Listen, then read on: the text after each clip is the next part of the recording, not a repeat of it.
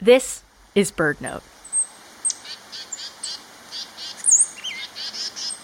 In winter, many songbirds join flocks made up of multiple species that travel around looking for food, benefiting from safety in numbers.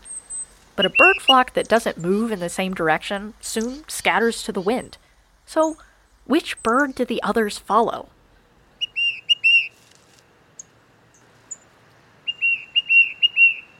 It turns out that the tufted titmouse, a small gray songbird, is often the one leading the flock. Researchers studying the flight patterns of mixed species flocks found that the paths taken by the titmice best reflected the direction of the group as a whole, compared to other species in the group. This was especially true when the flock moved quickly between sites, when staying organized is key. Titmice are loud and vocal birds, which could make them particularly easy to follow. Chickadees, which are related to titmice, can play a similar role. Both make alarm calls that can help warn other birds about predators. So other species are likely much safer in the flocks that titmice and chickadees help keep organized.